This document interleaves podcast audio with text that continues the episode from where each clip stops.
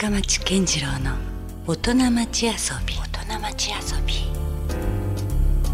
さあ、えー先週に続きまして今夜も遊びに来ていただいているのは画家の宮崎健介さんです、えー今夜はですね遊び心についてお伺いしていこうと思ってますので今夜もよろしくお願いします。はい、よろしくお願いいたします。まあ先週ですね、はい。大学を出られた後、まあ世界を飛び回りながら、はい、えーいろんな国でまあ壁画を残し、はい、えーそしてまあ自分の作品も書き溜めているという、はい、そういう話をねまあお伺いしました。はい。でどうですか？その国でいうとどのくらいの今国を回ってこられたんですか？えーとですね、壁画を描いてきた、あのこのプロジェクトで描いてきた場所は、はい。最初のケニアで始まって、うん。えー東ティモール、ウクライナ、うん。エクアドル、ハイチと。で、そうですね。次パキスタンは計画してるんですけど、まだ行けてない大体遠いとこばっり。かりですね。そうですね。しかもなんかちょっと治安もなんか ね、はいままならないぐらいな内戦があってたりとか、そうですね。東ティモールとか割とやばくないんですか？えーとですね、東ティモールは意外にそうでもなくて、まああ、その本、えー、と2001年にあの独立した新しい国です、うん。それまではやっぱり独立戦争とかですごく大変だったんですけれども、うん。まあ、私が行ったのが、えー、と2016、えー、と6年ですかね。6年。の時5は年前ぐらい。そうですね、はもう結構情勢は安定していたので、うん。はい、あえてなんか自分からそういうちょっと厳しそうなとこを選んでるっていうところもあるんですか？そうですね。何かこうああえてこう危ないところに行きたいっていうわけではないんですけれども、まあ、やはりこう自分がちょっと想像がつかないような場所の方が、うんあのなんかこう駆り立てられるものがあるというか、うん。そういう未知のものに対した時にどういった作品が自分から出てくるかっていうところを、まあ、自分も見てみたいっていうところがありますね。なるほどね、はい。まあその洗練された大都会とかっていうよりは、はい。むしろまだこう未開だったりとかそうですね。そういうところの方になんか惹かれていくはい。ようなところもあるわけですね。はい。まあ、うん。あとはあの国ではなくてその場所ですね、うん。あのまあ、前回もお話しさせてもらったその刑務所の中ですとか、はまあ、そういったこう自分が普段見ることがなかったり接することがないような人たちと、まあ、一緒に共同生活みたいな感じで一緒にあの時間を過ごして、うん。まあ、どういったものを生み出せるかっていうところもなんか自分の興味の中ですね。まあ、そのオーバー・ザ・ウォールというプロジェクト、はい。これは宮崎さんがはい。中心になってやってるプロジェクトなんですよね。はい、でそういうのがあるからはい、オファーが来るんですか？えーっとそうです例えばそのねメキシコの刑務所でしたっけ？えーっとあエクアドルですエクアドルかはい。ははい。で全然こうどうやってつながっていくもんなんですか？えー、とそれはもうこちらからの逆オファーだったんですけおどー。まああのーたまたまはい。日本人の女性の方でその女性の刑務所だったんですけども、女性の刑務所でボランティアを以前されてた方がいらっしゃって、うん。でそれがちょっと特殊な場所で、うん。あのー女性の受刑者の子供も一緒に暮らしてる場所だったんですね。その託児施設も併設してそうなんです、はい。で、まあ、お母さんが捕まっちゃうと子供がまあストリートチルドになっちゃったりとかするので、うん。まあ、そういうあの保育園保育園じゃないですね。託児施設も一緒に併設されていて、でそこの子供たちって生まれてからずっともうその壁の中で生きてるのではい、だからなんかやっぱりそこに明るい絵があった方がいいんじゃないかっていうことで、うん。まあ、どうせやるんだったらそのお母さんたちと一緒うん。に子供たちのための絵を描いたらいいんじゃないかということで、うん。あの提案をさせていただいて、うん。まああの来ていいよというふうになって行かせてもらったとういうん。活なんか動でした。おー日本人来たぞみたいな感じなんですそうですね。いやーなんかやっぱ南米の刑務所って怖いじゃないですかちょっと。いやなんかちょっともうそれ そのイメージしかないですよ、はい、むしろ。いや僕もビビりまくって行ったんですけど。意外に、うん。あのすごくあのなんて言うんですかね、あのまあ、刑務所の雰囲気自体がまああのイメージと違って結構緩いというか殺伐とはしてないんですよしてなくてまうん。あそういう手錠とかもされてませんし、うん。まあ、皆さん普通にリラックスされていて、うん。で特にお母さんたちなので、うん。まあ、子供たちにこうあの授乳しに来たりですとか割と自由に動かれていて、えまあ、だんだんその雰囲気の中であの、会話も弾んでうん。仲良くなって、うん。ででも最後にはもうですねそのお母さんたちがもうみんなわーって泣いて喜んでくれてその歓声を。うんまあ、最初はこう外人が来たみたいな感じだったんですけれども、だんだんやっぱりずっと一緒に時間を費やしていく間にやっぱそこでこうなんかいろんな信頼関係とかができてきて、あ本当に私たちのために来てくれたんだっていうことが伝わって、うんなんかそれが本当に嬉しかったみたいで、あはい、いいドラマが生まれてるじゃないですか。そうですね。それは本当に嬉しかったというか、ははい。思い出に残ってますね。いやちょっと遊びについて話をお伺いしようと思って結局仕事の話になったりなんですすいや、はい。全然いいんですけど、はい。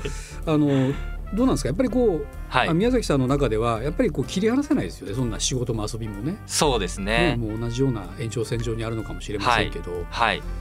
その強いて言うとこう旅なんですかね？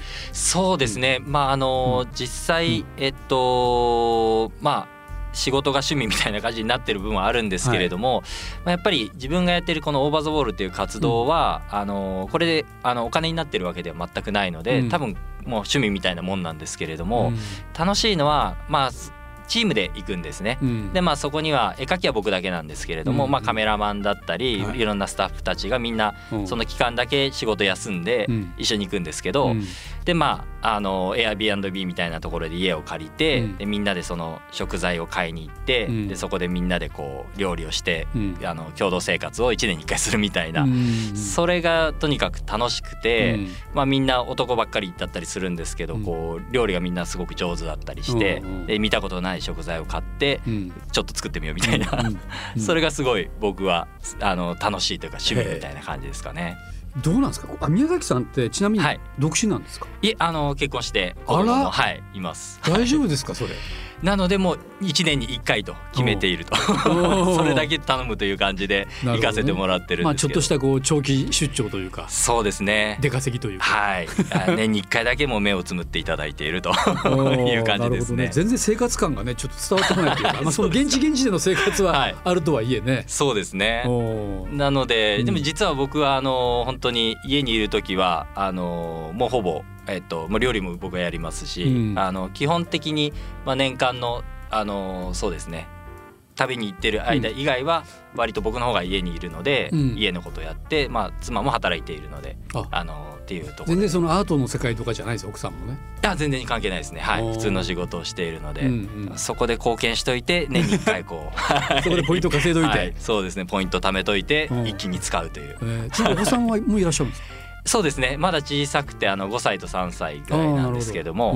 はい、なのでプロジェクトに行く期間だけ、あのー向こうのお母さんに来ていただいて、うん。まあ、子供見てもらいながらみたういな、ん。はい、家族体制でこう支えていただいてます。なるほど、はい、もうどうですか？もう今となってははい。かなりもう仕事としては安定してきてるんですか、そうですね。意外にまあなんて言うんでしょう。やっぱ、あの絵で暮らすってなかなか大変なんですけど、うん。まあなんかかんかでいろんなお仕事をいただいて、うん今はすごくあの安定してきているところではあるんですけれども、そういうのがないとはい。遊びも何もないですそうですね。そうですね。もん。やっぱりこう自分としてはその仕事っていう形できちっとやるものももちろんありますし、まあ、そういう遊びというかお金にならないプロジェクトみたいなものは、うん。もうやっぱりあの完全にもうあの年に1回とかうん。2回とかっていうふうに決めて、うん。うん本当にこう心が動くものに関してはあのお金じゃなくてもやりますけれども、うん。まあ、そういったものを昔はたくさんやってたんですけどやっぱりそれはやっぱ結婚したりして、あの数をすごく絞るようにして、その代わりやる時にはもうどっちも本気でやるっていう感じでやってます。うん。うまくそのバランスを取りながらというそうですね。ことなんですね。はい。うん。どうですか？あとなんかこうはいアイデアの着想とかもそうですし、はい何かこうどういう時にこうパッてこうそういうのって浮かぶもんなんですそうですね。まあとにかく自分としてはあのー楽しいことをいつも考えていかスーたいですね。パーハッピースーパーハッピーなんで、コンセプトが、はい。はいそうですね。何やったら面白いかなっていうのはいつも考えていて、まあ例えばそういうあ電車に書いたら面白いなとかっていうのもありますし、まあなんか。あ今度空港で書いたらあ飛行機に書いたら面白そうだなとか、宇宙船とかに書いたらいいんじゃないかなとかなんか そういうことをこういつも妄想している部分があってでもそれがなかなか数多く実現してきてるわけですもんね。そうですね、うんなのでやっぱりこう口に出すことは大事だなと思ういやいや、全くそうだと思いますよ。そうするとどはいっかで誰かがそれをキャッチしてくれて、そうですねね宮崎さんそういえばあそこで書きたいって言ってたよなと。はいはいそうやって広がっていくもんですよね結局。そうですね、うんはい、うんなので実はこの宇宙船に書きたいって言ったのは、まあ、ロケットに書きたいっていう活動を実はちょっとあのずっと最初は冗談で言ってたんですけれども、やっぱりこう宇宙ってすごい夢があるので、うん。あの今回あの電車の時もそうだったんですけどやっぱこうみんなが書いたものがこう走り出すってすごいこうやっぱ高揚感があるんですけど、まあ、そういうこう例えば本当に宇宙にこう飛んでいくロケットに、うん。まあ、子供たちと一緒に絵を描けて、うん。でそれがこう飛んでいく瞬間が見れたらめちゃめちゃ夢があるなと思って話していたらこう塗料会社の関西ペイントさんもですねすごい興味を持ってくださって、おうこれ面白いんじゃないかと。あのまあ、全然実現度は全然わかんないですけれども、まあ、そういうこう夢を語ることができるのはすごく楽しいので、うん。なんかそういうことでこうなんて言うんですかねこうまあ宇宙とか、うん。あのまあ、未来とか希望とか、うん。なんかそういったものをこう仕事に結びつけてうん。プロジェクトに結びつけて、なんか実現に向けて動けるとなんかそのプロセス自体も楽しいので、うん。なんかそういうことをずっとやっていきたいなと思いますね。ね、はい。そういうパブリックアートのやっぱ面白さっていうのははい、なんとなく僕壁画って割と固定的なイメージだったんだけど、はい。さっきの、まあ、電車もそうだし、はい。ましてやロケットとかってなったそうらですね。いろんなところにこう動いていくというか、はい作品がね、そうなんですよね。それ楽しそうですよね。はい、うん。やっぱり自分の持ち味がこう共同制作だったりするので、まあ、なかなかこうアーティスト一人の思いだと難しいんですけれども、うん。なんかそこにこういろんな人たちといろんな思いで書くことになると、うん。もうちょっとこう幅が広がってくるというか、うん。あの可能性も広がってくる部分があるので、うん。なんかそういったところでもあのたまたま共同制作という形になっていったんですけども、なんかそれが自分の活動をこう広げてくれているようなうん部分があるなと思います。これも絶対実現しますよきっといやしたいですねト。ねなんとなくね僕も宮崎さんのはいなんか今の青い服がもう NASA に見え 本当ですか。いやいいですね。て、もうもうあ乗ってるやんみたいなねもう書いてあむるしろ書きに行ってるみたいな。そうそうでもそれも面白くないですか？いや宇宙でなんかね無重力状態の中ではい。絵を描いた人ってまだいないでしょ、まだいないんですよね。それいきません？もういっそのことですね。いやもう本当月面に書きたいですね。月月面アー 月面アートこう地球から見てみるみたいな。ト それも最高な遊びじゃないです最高ですね。ねはい。なんかそんな話をずっとしてたいですね。かいやいやだからなんかもうえその手があったかじゃないけど、はいはい。どんどんどんどんなんかそういうふうに広がっていく可能性がそうですね。ねありますよね。はい。うん。面白いと思います。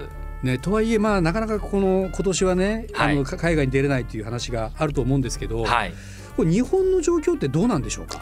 そのなんとなくね、はい。あのもうやっぱりどこでももちろん変えていいわけでもないしそうですねな。かなかそういうこうレギュレーションというか規制がはい。厳しいイメージの国なんですけど、はいこの辺りはどういうふうに思います？宮崎さん。そうですね、うんこうやっぱりこう書き方かなとは思うんですね。うんこうやはり、まあ、僕は最初にあの実際2 5 6の時にケニアで、うんあのドラゴン書いてめちゃめちゃ嫌がられたっていうのと一緒で、うんやっぱりこう公共物に書くとか、うん。その普通の普段の人の生活の中で見られるものっていうのは、まあ、最低限のルールみたいなのがうん。きっとあると思うんですね。うん。でまあその辺をこううまくあのアーティストの間に入る人がいたりですとか、まあ、どういうものがあったらいいのかっていうところをきちんとこうディレクションすることができれば、うん。もっともっと増えると思うんですね。うんなるほど。ただやっぱりいきなりこうアーティストに書か書いてもらうってちょっと怖かったり、そこでなんどんな問題が起こるかっていうことが、うん。あのーまあ、読めなかったりもするので、うん。出来上がってみないと分かんないみたいな、やっぱりそこのリスクはなかなか取れないんじゃないかなと思うんですけれども、うんまあ、自分のやり方今回例えば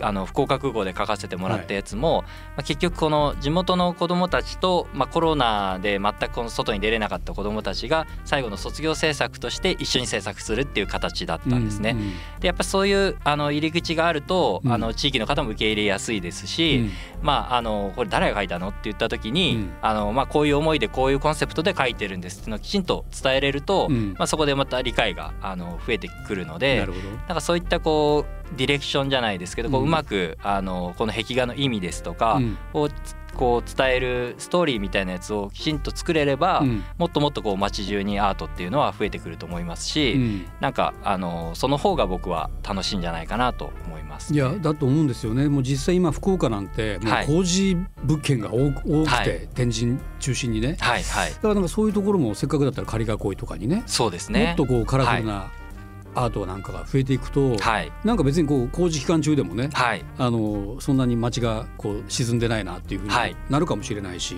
そうですね。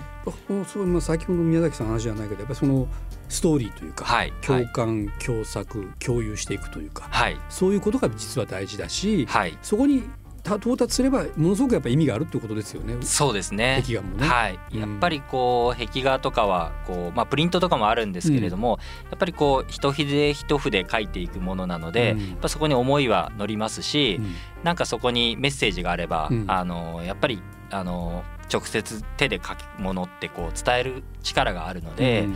きっとなんかそういったものがこう街にたくさんあればあるほど、なんかあのそれが会話のきっかけになったり、うん。あのまあその工事の壁であればその中にあるものうん。今度オープンするものに対するこう期待につながったりですとか、うんうん。なんかいろんな可能性は広がると思いますね。なるほど。はい、さあ、まあ、宮崎さんとねいろんな話をさせてもらってます。そしてなんか今話をお伺いしててね僕なんかも非常にこう触発されるというか思うのははい、音楽とやっぱアートって結構ちょっと通じるじゃないですか。そうですね、ね。本当にその人が、えー生きる上で必要かどうかって言われた時にねはい、いらないという意見もあるかもしれないんだけれども、はい。でもやっぱ確実になんか僕らの生活をねはい、豊かにそしてまあスーパーハッピーじゃないけど、はい。幸せにしてくれるものがやっぱりそういう文化芸術だと僕ももうこの特に1年間でより確信したんですよ。はい、それであの、まあ、僕なんかがやってるのはその音楽を通してね。はい、やっぱ街づくりとか。はい、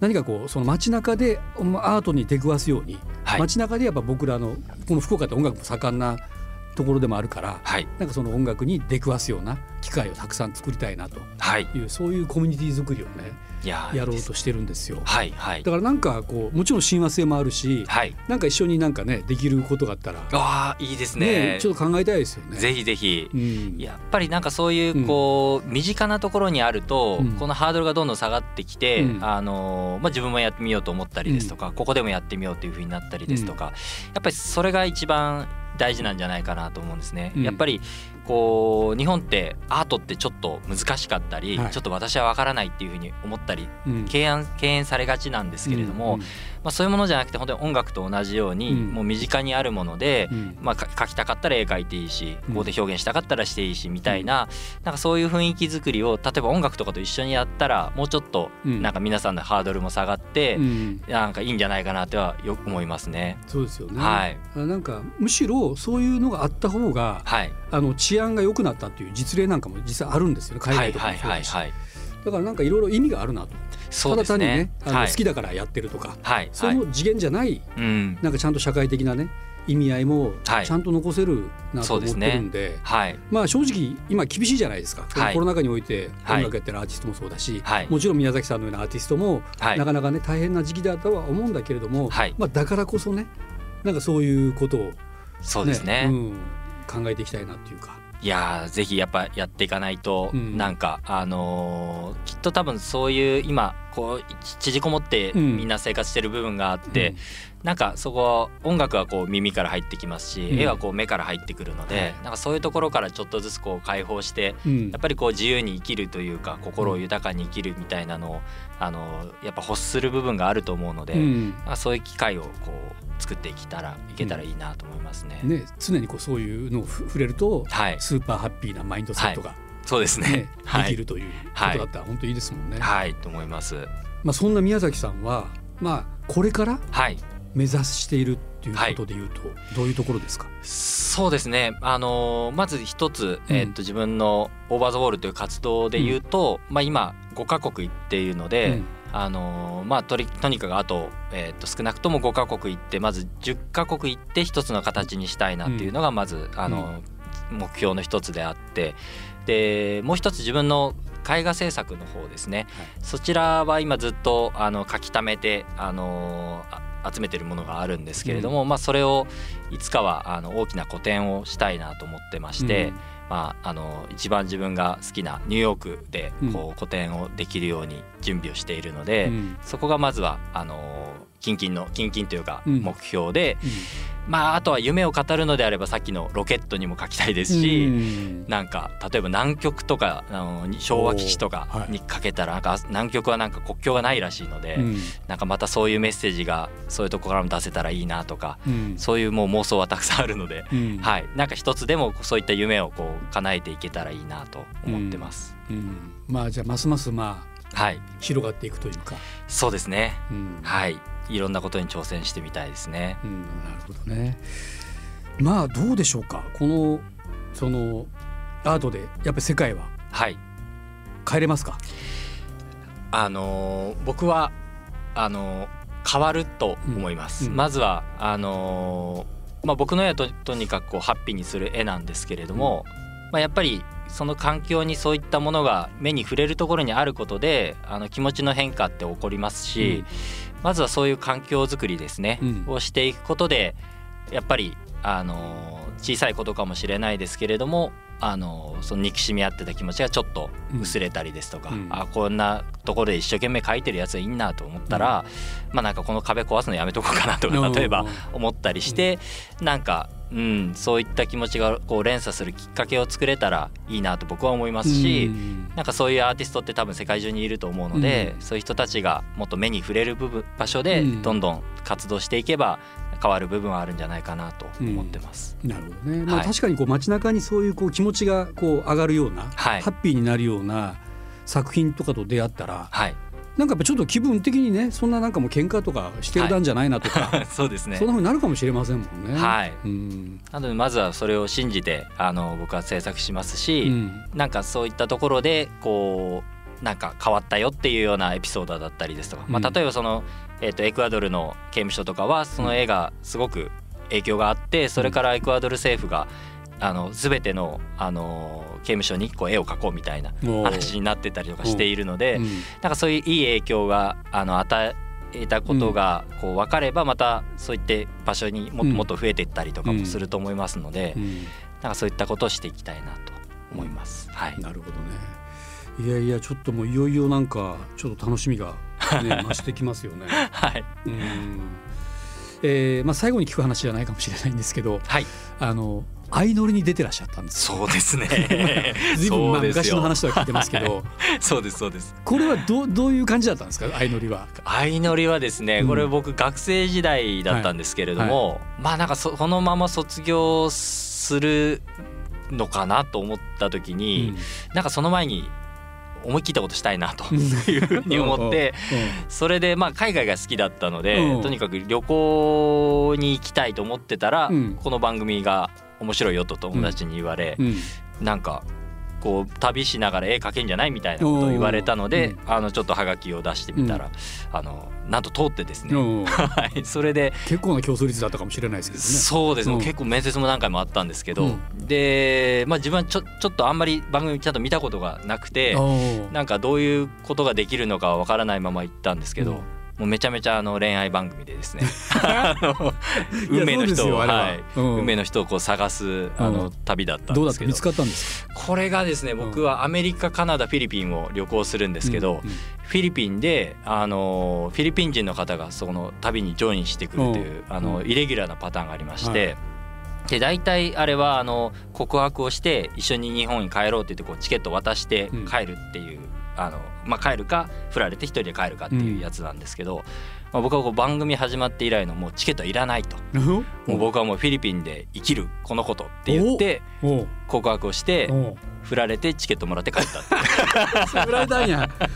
そこでもし成就してたらまだ人生変わったかもしれないねあっ。たかもしれないですね。はい。なんとなく今の方がいいような気はしないでもないですけどね よかったなっていうかね、はい振られた方が、そうですね。ね、後の画家人生がね、はい。ちゃんと始まってるから、はい。なかなかフィリピンで絵描いてるかもしれないですね。今。ねちょっと独特な甘酸っぱい経験もされたとそうですね。ははいい。宮崎健介さんの作品は、はい福岡では、えー福岡空港のねはい。壁画はい。で見ることもできますし、はい。えー平成筑豊鉄道、はい。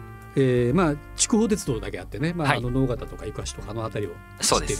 鉄道でこれもまあ必ずこの時間走ってるっていうねのがないから、はい。まあ、たまたま乗れたらラッキー。そういうことです。はい、必ずもうもし見見かけたらね、はい。皆さんあのなんかあげた方がいいですよ。はい。ね、ぜひ あの。